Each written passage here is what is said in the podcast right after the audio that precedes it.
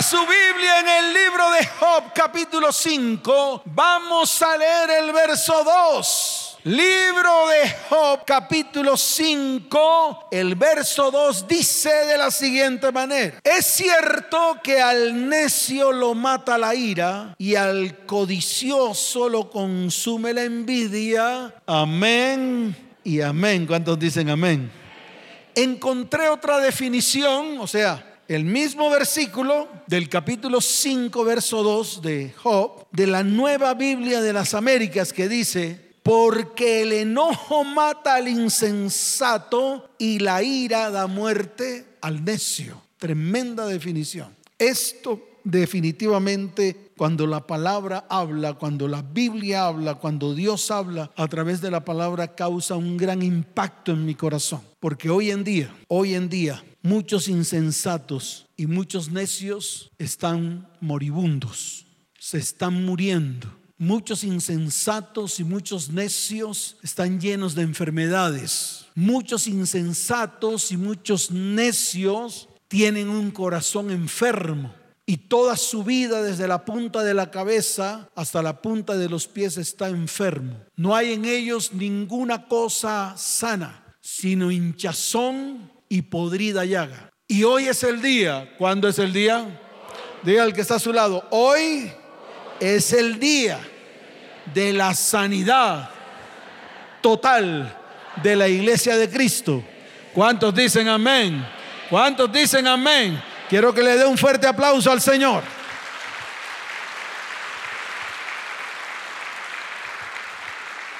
Y el mayor anhelo que está en el corazón de Dios es sanar precisamente el corazón de la iglesia. Y no solamente sanarlo, sino también arrancar todo lo que hay en él, que ha producido una raíz de maldición llamada amargura, que hoy por hoy, escuche esto, está atormentando vidas, familias, hogares y descendientes. Y cuando esto ocurre, la gente no puede desarrollarse, no puede alcanzar el propósito que Dios tiene para su vida. Muchos incluso han perdido oportunidades, relaciones, posiciones, porque hay cosas en ellos que necesitan ser resueltas en su vida. Y esto yo quiero que a usted le quede claro. Yo aquí no estoy hablando de nada emocional, yo estoy hablando de cosas espirituales. A mí no me interesa la situación emocional que usted está viviendo. Al fin y al cabo, usted se la buscó, la encontró y la vivió. Y aún, pasado muchos años, la sigue viviendo y la sigue soportando en su vida.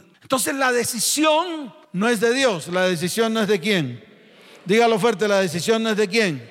No, la decisión es suya. Dios siempre querrá sanar su corazón. Y más en este tiempo en el cual el Espíritu Santo nos va a cubrir con su manto de amor, con su manto de perdón, con su manto de gracia. Está escrito en el libro de los Salmos, capítulo 147, verso 3 que yo quiero que usted tenga esa cita bíblica presente en su vida. Es más, quiero que usted la publique en su casa. Es más, quiero que usted la note en un cuaderno, en una hoja, y la pegue detrás de la puerta de su alcoba para que cada vez que usted salga de su alcoba la pueda leer, para que usted entienda lo que Dios quiere hacer, lo que Dios siempre ha hecho y lo que Dios siempre hará. ¿Cuántos dicen amén?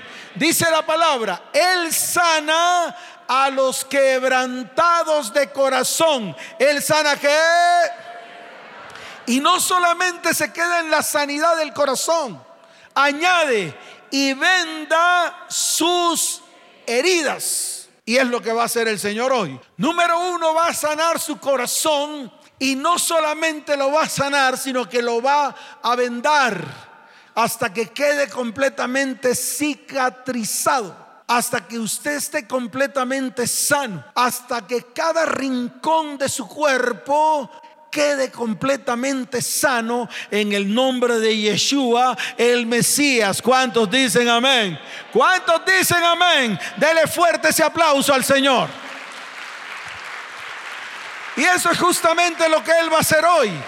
Él quiere entrar en lo más profundo de tu corazón para que seas sanado para que seas completamente libre y que puedas sacar todo lo que está oculto, que se ha convertido en un freno en tu vida, el cual no te deja avanzar. Mire, muchas de las consejerías en las cuales me dice el pastor, no sé qué hacer. Mi vida es un completo desastre. Pastor, muchas veces yo avanzo y todas las cosas me salen bien. Gano dinero, trabajo, me, me va bien. Pero hay momentos en el cual veo que todo se frena. Los negocios se frenan. Todos los negocios que tenía pendientes se frenaron. Todos se cayeron. Pastor, ¿qué será? ¿Qué será? ¿Qué será? Y eso yo lo escucho en muchas consejerías que he tenido.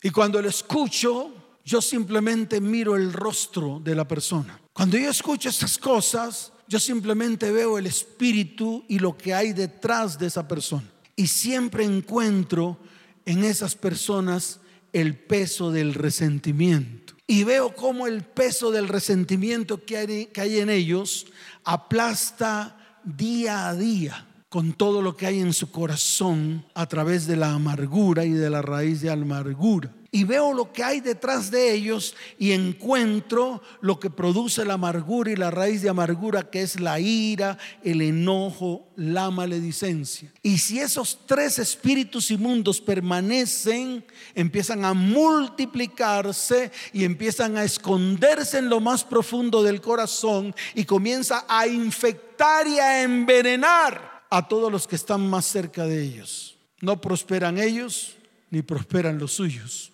Usted ve que la amargura está en su vida y usted ve que sus hijos están amargados. Usted ve cómo ellos no consiguen empleo. Usted ve que los empleos que ellos consiguen son empleos paupérrimos. Usted ve cómo los explotan. Usted ve cómo trabajan todo el día, llegan cansados y agotados y cuando ven el resultado de su trabajo, ven que se les escapa como agua entre las manos. ¿Y todo por qué? Porque todo lo que hay en el corazón de una persona, en medio de una familia, contamina completamente todo. No solo su vida, contamina a sus hijos, contamina a toda su descendencia. Por eso nosotros, ¿quiénes? No, dígalo fuerte, ¿quiénes? Nosotros tenemos que ponerle coto. Tenemos que sacar de nuestra vida hoy ese demonio llamado resentimiento. ¿Cómo se llama ese demonio? Oh, dígalo fuerte, ¿cómo se llama ese demonio? Resentimiento. Mire, en la palabra está escrito. En el libro de Lucas, capítulo 13, vaya Lucas capítulo 3, lo invito a que abra la Biblia, lo invito a que lea, lo invito a que mire detenidamente todo lo que el Señor hizo cuando estuvo caminando por, e, por, este mundo. En el libro de Lucas capítulo 13 encontramos la tan famosa, la tanqué, no dígalo fuerte, la tanqué, la tan famosa mujer jorobada o encorvada. Y me gusta predicar de esta mujer porque en esta mujer se ve el reflejo de toda la carga emocional que hubo en su vida 18 años atrás. ¿Cuántos años atrás? Wow. En el libro de Lucas capítulo 13, desde el verso 11 en adelante, dice la palabra. Y había allí una mujer que desde hacía 18 años, ¿cuánto? Una carga emocional encima de sus lomos, encima de su espalda, un moñón, un qué. No dígalo fuerte, un qué. Un moñón aquí atrás. Una carga emocional tan bárbara, tan tremenda, que prácticamente no la dejaba mirar al cielo. Y es ahí donde yo quiero que usted entienda, por más religioso que usted sea, por más de que usted se acerque al Señor en las madrugadas, en el programa en adoración, por más de que usted quiera buscar la presencia de Dios, ese moñón, ese qué, dígalo fuerte, ese qué, ese moñón que usted lleva no le va a permitir a usted levantar la mirada del cielo. Porque por toda la presión emocional que tiene en medio de sus lomos, no le va a permitir a usted levantar siquiera la cabeza. Por eso le digo a la iglesia hoy, es necesario, es que, que usted se quite ese moñón que tiene ahí en la espalda. Así como la mujer encorvada. Y mire lo que sigue diciendo, porque aquí está la palabra revelada. Dice la palabra del Señor. Y había ya una mujer que desde hacía 18 años tenía un espíritu de enfermedad. que tenía? y andaba encorvada y en ninguna manera se podía enderezar. Ya usted se imagina cómo caminaba. Cuando Jesús la vio, aquí es donde yo siempre me tengo que detener, porque es necesario que Jesús nos vea. Es necesario presentarnos delante de Él. Es necesario que tengamos esa disposición en el corazón para que Él nos vea. Porque muchas veces, por causa de todo lo que llevamos encima, en vez de acercarnos a Dios, nos escondemos. Buscamos escondederos a peso. Nos metemos en el cuarto del olvido. Empieza el espíritu de rechazo a trabajar en medio de nuestras vidas. Para usted todo el mundo está contra su vida. Para usted todo el mundo está contra usted. Y ya está bueno. Ya está bueno de que usted se sienta por debajeado. Ya está bueno que usted se sienta inservible. Ya está bueno que usted se sienta señalado. Ya está bueno. Este es el momento de levantar nuestra mirada al cielo y ver que desde el cielo viene nuestra salvación. ¿Cuántos dicen amén? ¿Cuántos dicen amén? Dice la palabra que Jesús la vio y la llamó y le dijo, mujer, eres libre de tu enfermedad y puso las manos sobre ella y ella se enderezó luego y glorificaba a Dios. Amén y amén y amén. ¿Cuántos dicen amén? Dele fuerte ese aplauso al Señor. ¿Y por qué crees que te ocurre todo eso? ¿Por qué crees que a esta mujer le ocurrió todo eso? Pues precisamente porque ella comenzó a acumular y acumular y acumular y acumular y acumular todas las cargas emocionales desde hacía 18 años atrás. Yo no sé desde cuántos años atrás tú estás acumulando y acumulando y acumulando. Y llega el momento en que explotas. Llega el momento en que empieza a salir todo eso que has acumulado por la boca. Y lo peor de todo eso es que cuando haces esto, empiezas a maldecir. El espíritu de ira embarga tu vida y viene la maledicencia. Viene la maldición no solamente para ti, sino para todos aquellos a los cuales tú diriges tus palabras. Y eso siempre le ocurre a las personas que han acumulado y acumulado y nunca han ido delante del Señor para confesar todo lo que hay en medio de sus corazones. Miren, cuando nosotros estamos cargados de resentimiento, transmitimos el espíritu de amargura a nuestros descendientes hasta la tercera y cuarta generación. Y esto se convierte no solamente en maldición para ti, sino también en maldición para toda tu descendencia. Y lo peor de todo es que muchas veces rompemos esa maldición, pero el entorno espiritual es difícil de romper, por lo que permanece en lo más profundo de su corazón un demonio llamado resentimiento. Y este demonio llamado resentimiento nos ata. ¿Qué hace este demonio? No, dígalo fuerte, ¿qué hace este demonio? Nos ata, nos encadena, produce consecuencias funestas. Mire, veamos por un momento a Job capítulo 5. Yo quiero que mire a Job capítulo 5, porque apenas leímos el verso 2. Pero cuando uno sigue leyendo a Job en el capítulo 5, uno se da cuenta de todas las consecuencias que trae el solo hecho de airarse, el solo hecho de permitir el resentimiento en sus corazones. Vamos a leer. Dice la palabra del Señor. Entonces leamos desde el verso 2 y yo les voy a ir explicando. Dice la palabra, es cierto que al necio lo mata la ira y al codicioso lo consume la envidia. Mire lo que dice el verso 3, que esto fue revelación en esta semana en el programa En tu presencia. Dice, yo he visto al necio que echaba raíces. Yo he visto al necio que echaba qué?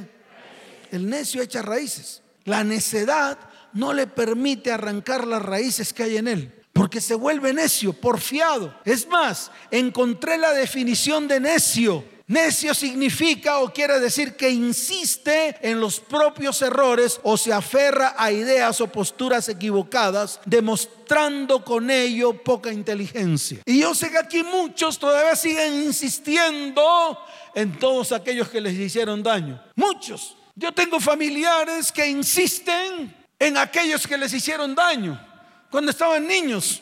Hablan mal de los tíos que un día les extendieron la mano para bendecirlos. Y esos tíos le dieron comida, bebida, vestido. Pero debido a todo lo que guardaron en sus vidas, hoy en día cuando hablan, hablan amargura, hablan hiel y ajenjo. Yo veo como mamás, quienes todavía están ancladas a todo lo que les ocurrió hace 50 años atrás. Todavía se acuerdan de ese señor que un día las tomó cuando tenían 15 años y las sacó de su casa y empezaron a tener relaciones sexuales, se unieron a ellos, tuvieron hijos. Y toda esa amargura de todo lo que vivieron aún la tienen en medio de sus vidas. Y cuando hablan, destilan amargura por todo lo que recibieron. Y puedo decir algo más. Ya ese varón o esos varones con quien ellos estuvieron ya están más muertos que vivos. Algunos están cuchos y masticando el agua. Otros están degenerados por la enfermedad. Y todavía siguen atados a ellos, a la maldición de ellos. Porque no han podido arrancar de sus corazones todo el resentimiento que un día comenzaron a acumular en sus vidas. Y hoy están enfermas. Hoy están torcidas Hoy tienen problemas de todo tipo en los huesos, en los riñones, en los pulmones, en el sistema digestivo, en la matriz, en todas partes. Prácticamente que parecen farmacias ambulantes. La mesa de noche está llena de demonios, de fármacos llamados farmacón. El demonio farmacón las tiene totalmente cautivadas. Y no solamente mujeres, veo hombres que están llevados del bulto, con dolor en sus corazones, lamentándose de todo lo que hicieron mal. Y eso trae en ellos resentimiento y falta de perdón. Pero déjeme decirle algo. Hoy es el día. Cuando diga el que está a su lado, hoy es el día. Diga el que está al otro lado, hoy es el día. Es el día de nuestra sanidad. ¿Cuántos dicen amén? ¿Cuántos dicen amén? Dele fuerte ese aplauso al Señor.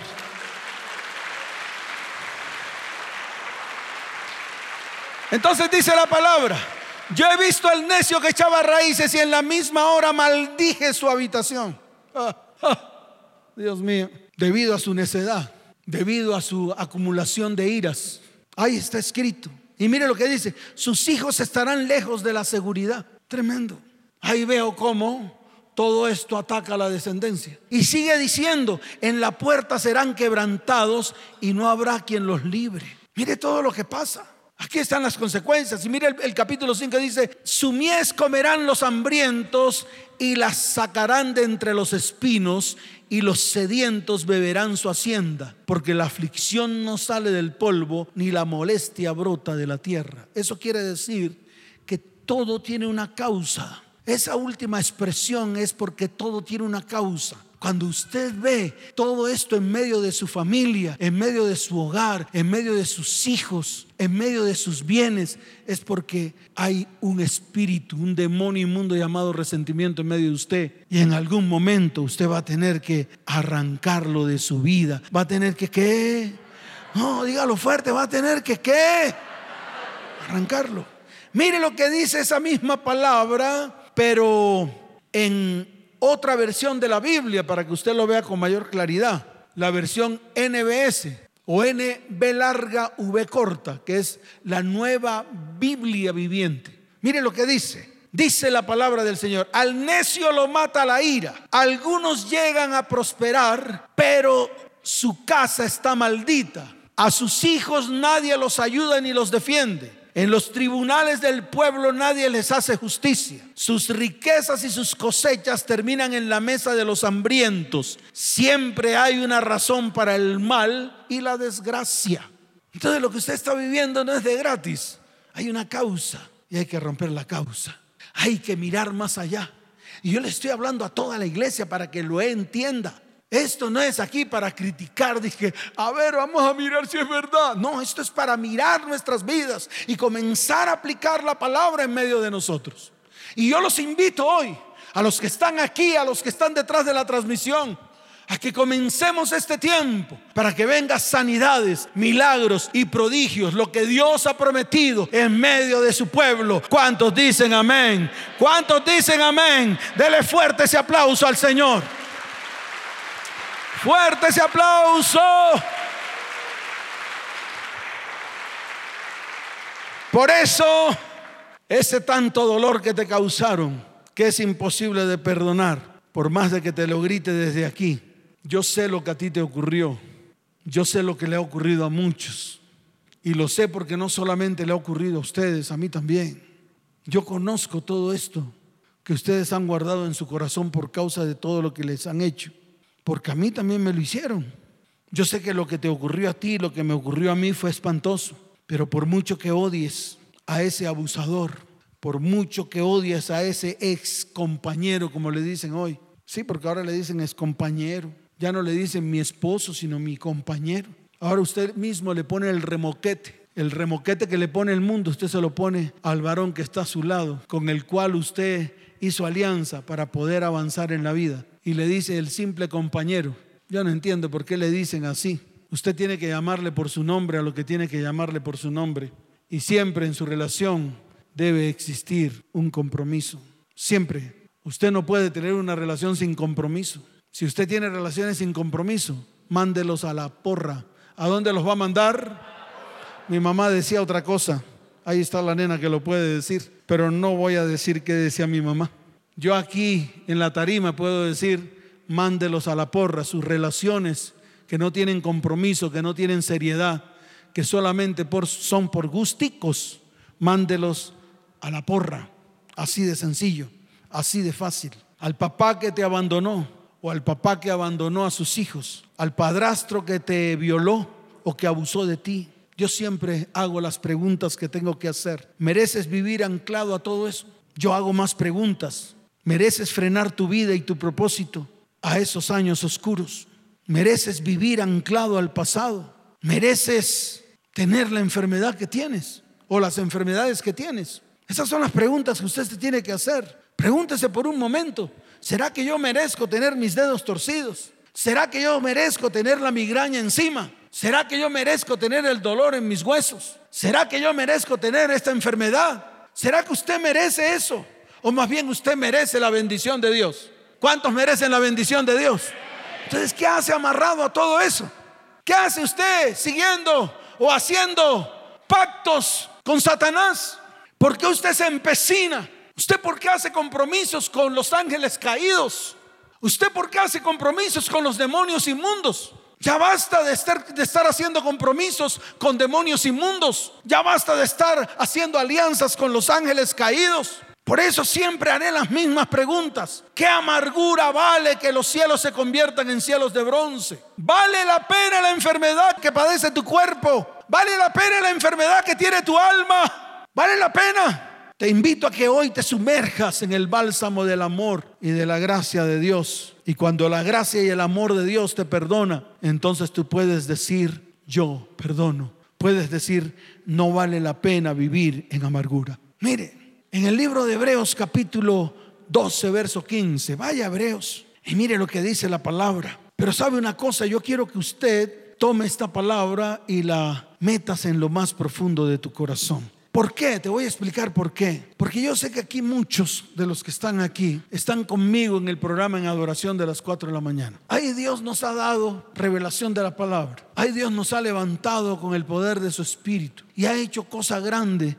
en medio de nuestras vidas. Yo veo con mis ojos cómo Dios ha respondido a miles y miles de oraciones. A mí me escriben en ese WhatsApp alrededor de 480 personas y yo leo todas. ¿Yo leo qué? Todas las peticiones. Y yo miro con detenimiento y hasta me quebranto cuando veo lo que ustedes escriben. Y leo, y anoto, y oro. Y déjeme decirle algo, ustedes que están conmigo a esa hora en adoración, adorando al Señor, orando delante de su perfecta presencia, ustedes son los primeros que tienen que renunciar a este demonio llamado resentimiento para que disfruten de libertad plena en Cristo Jesús. ¿Cuántos dicen amén? Mire lo que dice Hebreos para que usted lo mire con detenimiento. Hebreos capítulo 12, en el verso 15, dice la palabra del Señor. Mirad bien, como dice. No sea que alguno deje de alcanzar la gracia de Dios, que brotando alguna raíz de amargura os estorbe y por ellos muchos, muchos sean contaminados. Amén y amén. Entonces cuando usted guarda el resentimiento en su corazón, ocurre esto en su vida son apartados de la gracia de Dios. ¿Sabe cómo se vuelve? Y de pronto esto suena feo. Se vuelven desgraciados. Pastor, es horrible. Yo no hablo por mí. Porque no tengo ninguna conjetura que hacer con respecto a esto. Yo hablo porque está escrito. Dice, no sea que alguno deje de alcanzar la gracia de Dios. Y si usted no tiene la gracia de Dios en su vida, definitivamente usted es un desgraciado, sin gracia. La palabra desgraciado significa quitar la gracia, quitar el favor. Entonces yo lo invito a que a partir de hoy usted arranque ese demonio inmundo llamado resentimiento de una vez por todas. ¿Cuántos dicen amén? ¿Cuántos dicen amén? Y después de todo esto viene algo que se llama la sed de venganza. La sed de venganza sale de lo más profundo de nuestro corazón y sale a través de nuestra boca. ¿A través de qué sale? De su boca. Por eso todo lo que hay en su corazón, usted lo refleja a través de su boca, no solamente en su rostro. Porque yo veo a muchos que son carepalo, muchos que son qué? Carepiedra, muchos que son qué? Muchos que son carepuño, care qué? Carepuño. Carepalo, carepiedra y carepuño. Y yo los veo. En estos días tuve una consejería. A lo mejor la persona está por aquí. Y vino a consejería. Me escribió, pastor, urgente, urgente. Y la recibí. Cuando la veo, yo lo que vi ahí fue una cara de puño. Yo vi una cara de palo, un rostro de madera. Yo dije, ¿por qué esta mujer está así, tan amargada? Y toda la amargura que hay en su corazón era precisamente por causa del resentimiento con sus papás. Y le dije, ¿y a ti quién te manda? ¿Quién te ha dicho que tú puedes atentar contra tus papás? ¿A ti quién te ha dicho que tú puedes levantarte en ira contra ellos? ¿A ti quién te ha dicho que tú puedes demandarlos? ¿Quién te ha dicho eso? ¿Quién te enseñó eso? Si eso lo aplicas en tu vida, eso no está escrito en la palabra. Porque a los padres, sin importar quiénes sean, a usted no le importa quién fue su papá, ni quién es su mamá, ni quién fue. Eso no te interesa a ti. Tú tienes que honrarlos. Tienes que qué? Así sean los vagabundos, bandidos, lo que usted quiera. Pero usted tiene que honrarlos. Así ellos no lo honren a usted. Así ellos lo hayan maltratado a usted. Así le hayan hecho lo que le hayan hecho. A usted eso no le importa. Pero usted no puede levantar su brazo, ni puede levantar su voz contra sus papás, sin importar quién sea. Y eso está escrito. Es el único mandamiento que tiene promesa. Es el único mandamiento que tiene que de bendición, de prosperidad y de largura de días. Entonces yo se lo voy a decir de esta manera. ¿Cuántos quieren morirse pronto sin cumplir el propósito? No hay ninguno. Si usted quiere vivir muchos días, honre a sus papás, no se levante contra ellos en ira, no los insulte ni los maldiga, no haga nada en contra de ellos. Entonces yo le dije a esta mujer, porque lo tengo que decir, vas ya mismo y quitas esa demanda. Ya mismo, para que eso no te acarree consecuencias más tarde. Y para que comiences a tener un corazón lleno de paz, lleno de amor y lleno de bendición de largura de días y tus manos sean prosperadas. ¿Cuántos dicen amén? Dele fuerte ese aplauso al Señor. Fuerte ese aplauso. Ay, ay, cuchi cuchi. ¿Cuántos están aprendiendo? Entonces cuando todo esto ocurre comenzamos a sacar cosas por nuestra boca. Y todo lo que sale por nuestra boca es lo que está en nuestro corazón. Lo dijo Jesús. Mire, aquí está en la palabra. En Lucas 6:45 dice, el hombre bueno, léalo ahí mejor. Diga, el hombre bueno del buen tesoro del corazón saca lo bueno. Lea, lea. Y el hombre malo del mal tesoro de su corazón saca lo malo. Ahora lea fuerte y juntos. Porque de la abundancia del corazón se acabó el lío. Si esto a usted no le toca su corazón, entonces usted tiene una ceguera espiritual tremenda. Así de fácil. Y mire lo que dice, porque tengo que terminar con esto. Mire lo que dice la palabra en Mateo 15, 19. Lo vamos a leer juntos ahí. Libro de Mateo, capítulo 15, verso 19 dice la palabra del Señor. Léalo fuerte conmigo. Porque del corazón salen los malos pensamientos, los homicidios, los adulterios, las fornicaciones, los hurtos, los falsos testimonios y la blasfemia. De eso sale del corazón. Entonces la pregunta siempre será, ¿qué hay en su corazón que siempre ha salido de su boca? Mire, estuvimos hablando en estos días acerca de ser profeta y ser vidente. La iglesia tiene que comenzar a avanzar en eso, ser profeta y vidente. Nosotros tenemos que comenzar a profetizar sobre nuestras vidas y sobre nuestros descendientes. Tenemos que comenzar a hacer práctico todo esto. Usted tiene que convertirse en la boca de Dios. ¿Tiene que convertirse en qué? Cuando yo la palabra, todos aquellos que se acercaron a Dios o que Dios se acercó a ellos para llamarlos, a todos Dios lo primero que tocó fue su boca. Por ejemplo, a Moisés. ¿Qué hizo Dios en Moisés? Esto es claro. Cogió a Moisés, le quitó la boca y le puso la boca de él. ¡Ay, pastor! ¿Qué es esa locura? Está escrito. Está escrito.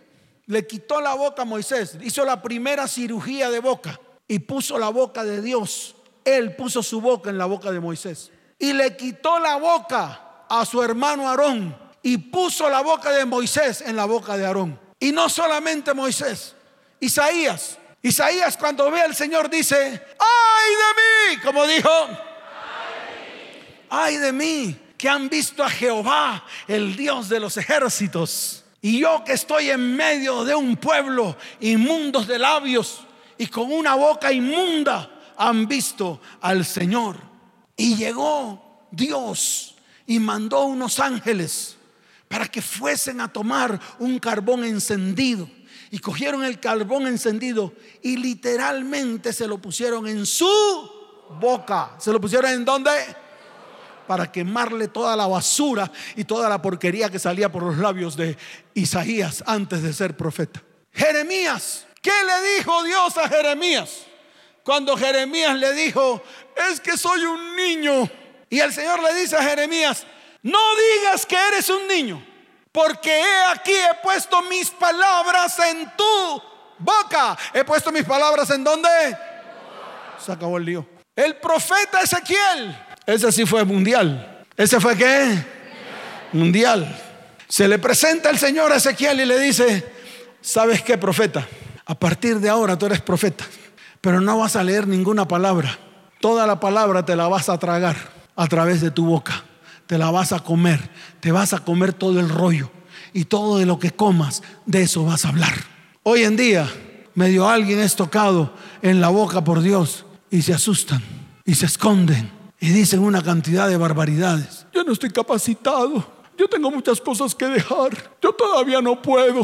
Ay, Señor, dame otra oportunidad. Mañana, después, más tarde.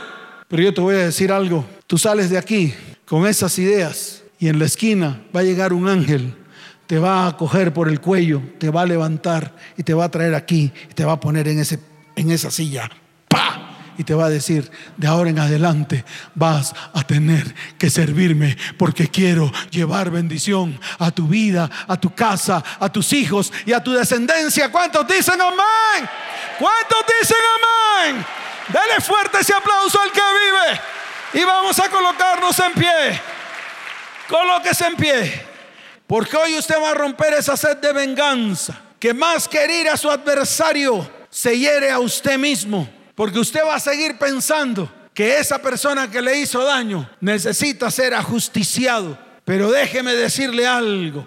Ese es el tiempo en el cual usted no va a permitir que a la persona que le hirió le pase algo. Usted los va a bendecir hoy. Usted va a comenzar a bendecir al que le hirió.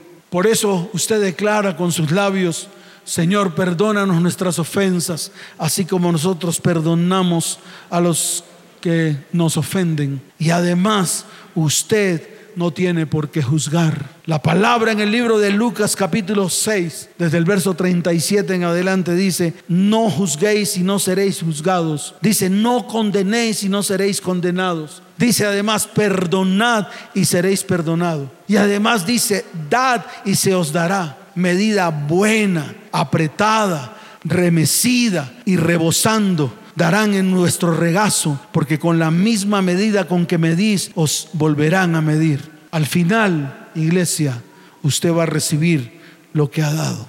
Entonces aquí es donde nos detenemos. ¿Qué ha dado? Odio. ¿Qué ha dado? Rencor. ¿Qué ha dado? Violencia. ¿Qué ha dado? Maledicencia.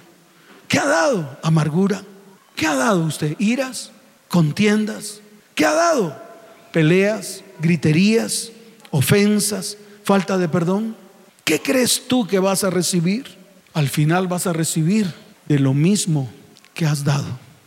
Entonces, qué bueno es ponerse firme hoy. Y qué bueno que comencemos este tiempo para poder perdonar, para poder arrancar ese demonio inmundo llamado resentimiento, que tanto daño nos ha hecho a nosotros, que tanto daño ha hecho a nuestro cuerpo, a nuestra mente, a nuestro corazón. Qué bueno que hoy sea el día. Mire, hay una palabra en el libro de Génesis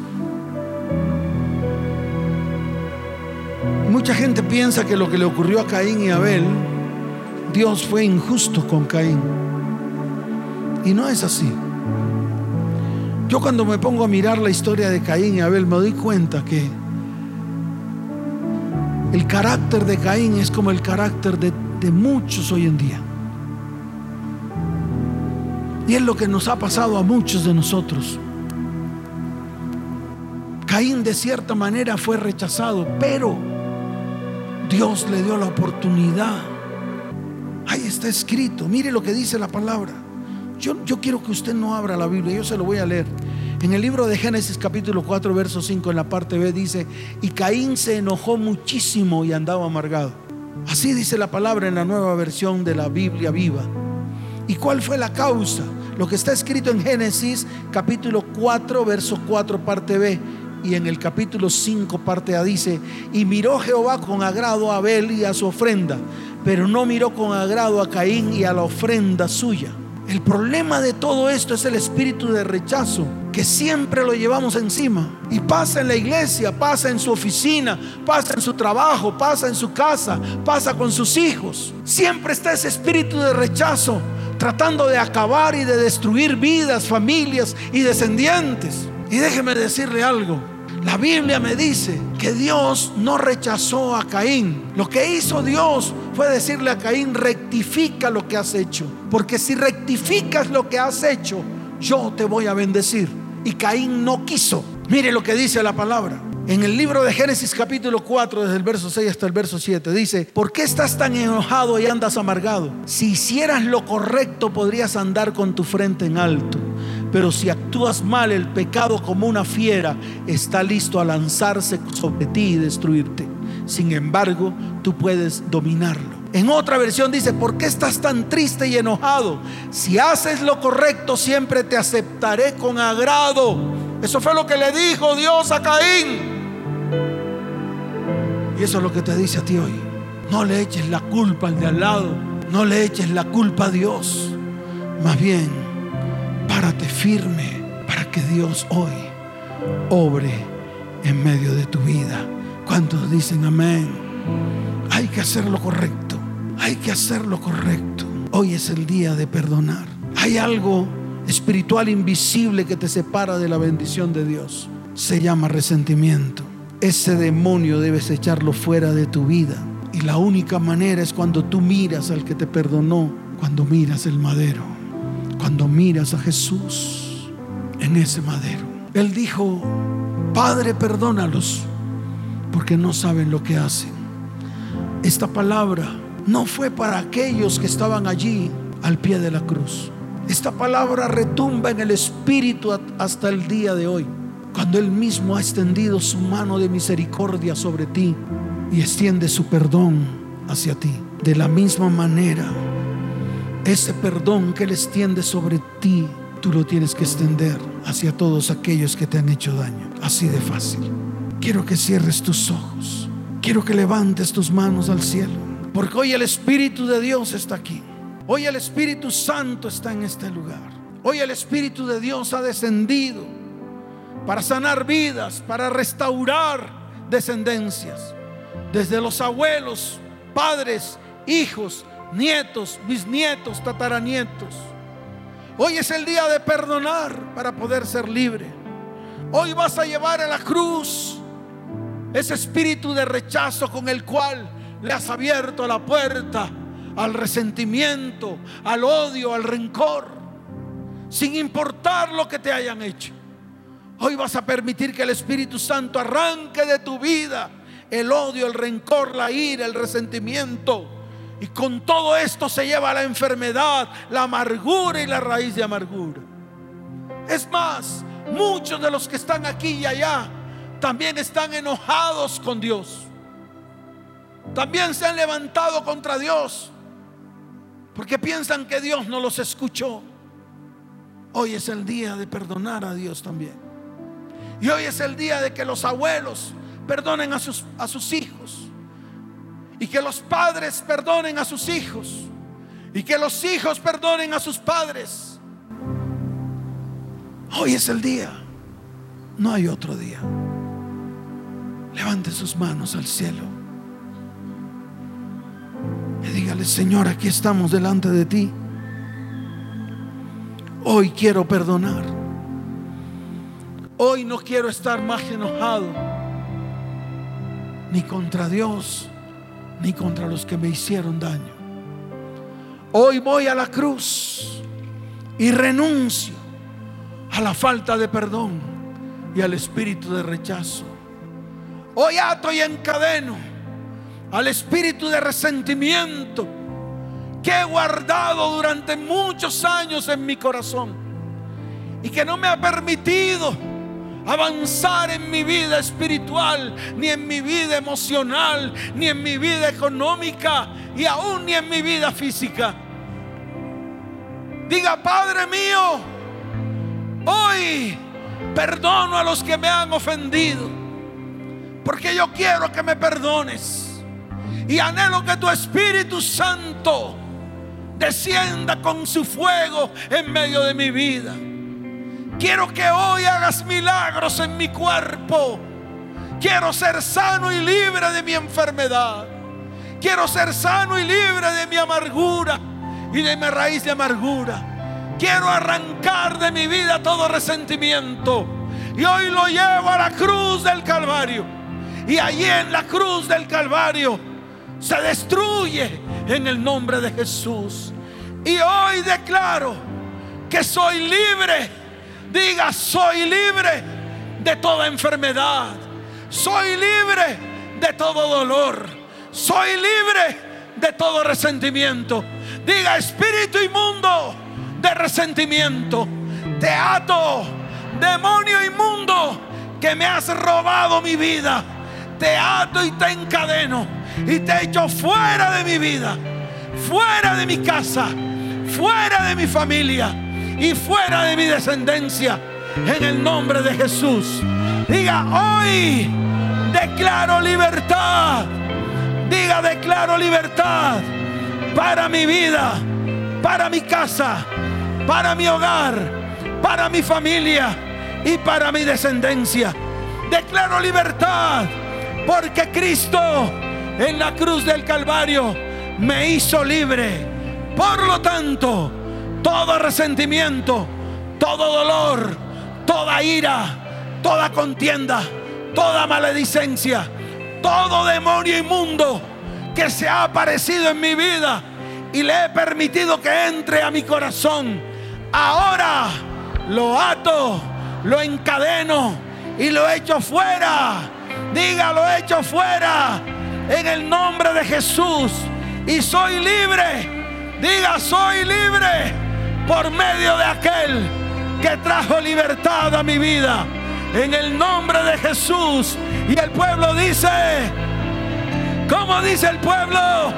Dele fuerte ese aplauso al Señor. Fuerte ese aplauso. Diga, hay libertad.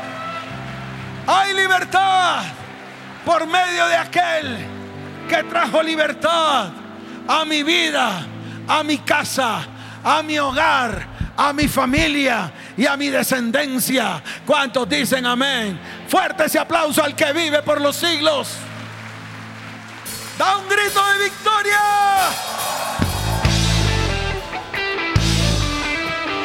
Vamos con las palmas arriba.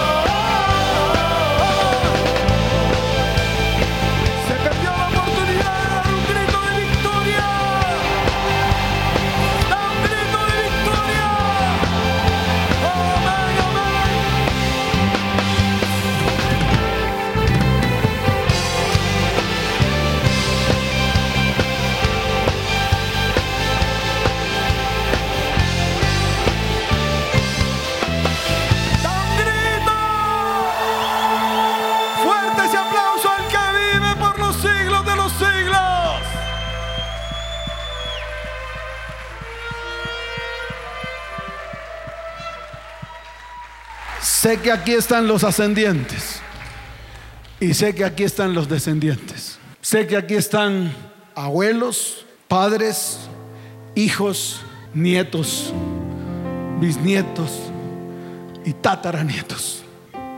Hoy es el día. Hoy es el día. ¿Dónde están los abuelos? Levanten la mano los viejos. ¡Oh! hay bastantes viejitos. Hay algunos que están jóvenes. ¿Dónde están los papás? Levanten la mano los papás, que también son abuelos. Levanten la mano los hijos. Ay, amén, que también son papás. Son diez generaciones las que están aquí. Diez. Y vamos a bendecir a esas diez generaciones. Vamos a romper ese espíritu de maldición. Porque hoy es un día de libertad. ¿Cuántos dicen amén? Levanten sus manos al cielo y dígale, Señor aquí estamos, tus generaciones. Somos valiosos delante de ti. Somos de gran estima. Somos honorables. Nos has amado. Señor, hoy nos presentamos delante de ti para romper todo espíritu de resentimiento que yo haya derramado sobre mis hijos sobre mis nietos, sobre mis bisnietos y sobre mis tataranietos. Señor, hoy es un día en el cual pido perdón a mis generaciones siguientes por todo el mal que derramé sobre ellos. Y hoy se rompe el espíritu de maldición. Hoy se rompe el espíritu de enfermedad Hoy se rompe el espíritu de ruina y hoy declaramos nuestras vidas, nuestras familias y nuestras descendientes libres de todo demonio, de resentimiento, de ira, de amargura y de raíz de amargura. En el nombre de Jesús. Y el pueblo dice, ¿cómo dice el pueblo? ¿Cómo dice el pueblo? Dele fuerte ese aplauso al que vive. Diga, somos libres. Somos libres. Y a partir de hoy disfrutaremos de sanidades, de milagros y de prodigios en mi vida, en mi casa, en mi hogar, en mi familia y en mi descendencia. En el nombre de Jesús. Y el pueblo dice, ¿cómo dice el pueblo? Dele fuerte ese aplauso al que vive. Amén. Quiero saber cuántos de los que están aquí vienen por primera vez a este lugar. Si usted viene por primera vez a esta iglesia, yo quiero que levante su mano derecha al cielo. Y quiero que vengan aquí rápidamente. No tenemos mucho tiempo. Wow. Rápidamente.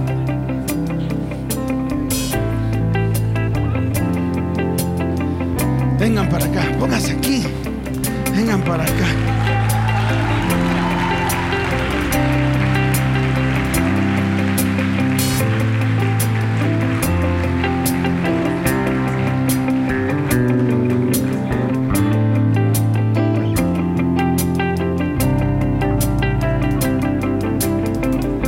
Vengan para acá.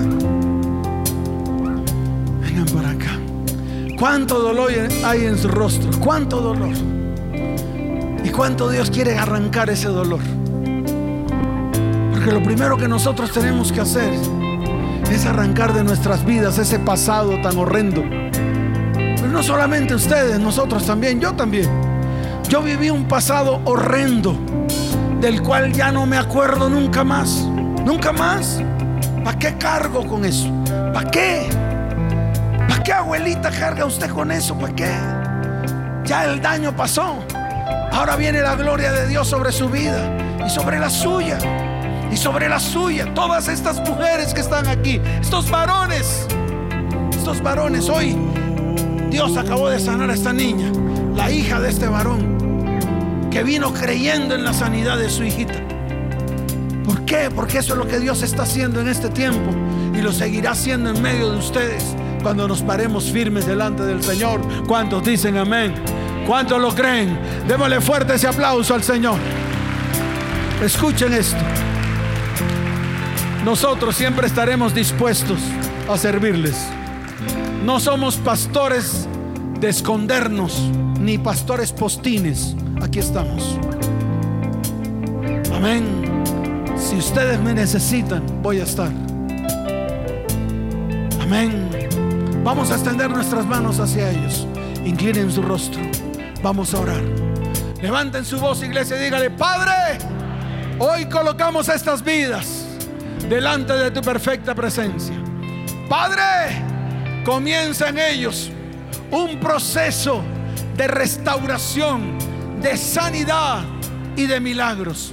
Padre, hoy extiende tu manto sobre sus vidas y cúbrelos con tu gracia, con tu amor, con tu bondad y con tu misericordia en el nombre de Jesús. Y el pueblo dice, ¿cómo dice el pueblo? Dele fuerte un aplauso al Señor por ellos. Escuchen. Luisito los va a llevar aquí a la vuelta. Vamos a anotar sus datos. Si alguno de ustedes necesitan ayuda, le vamos a extender la mano. Porque para eso estamos. Para eso estamos.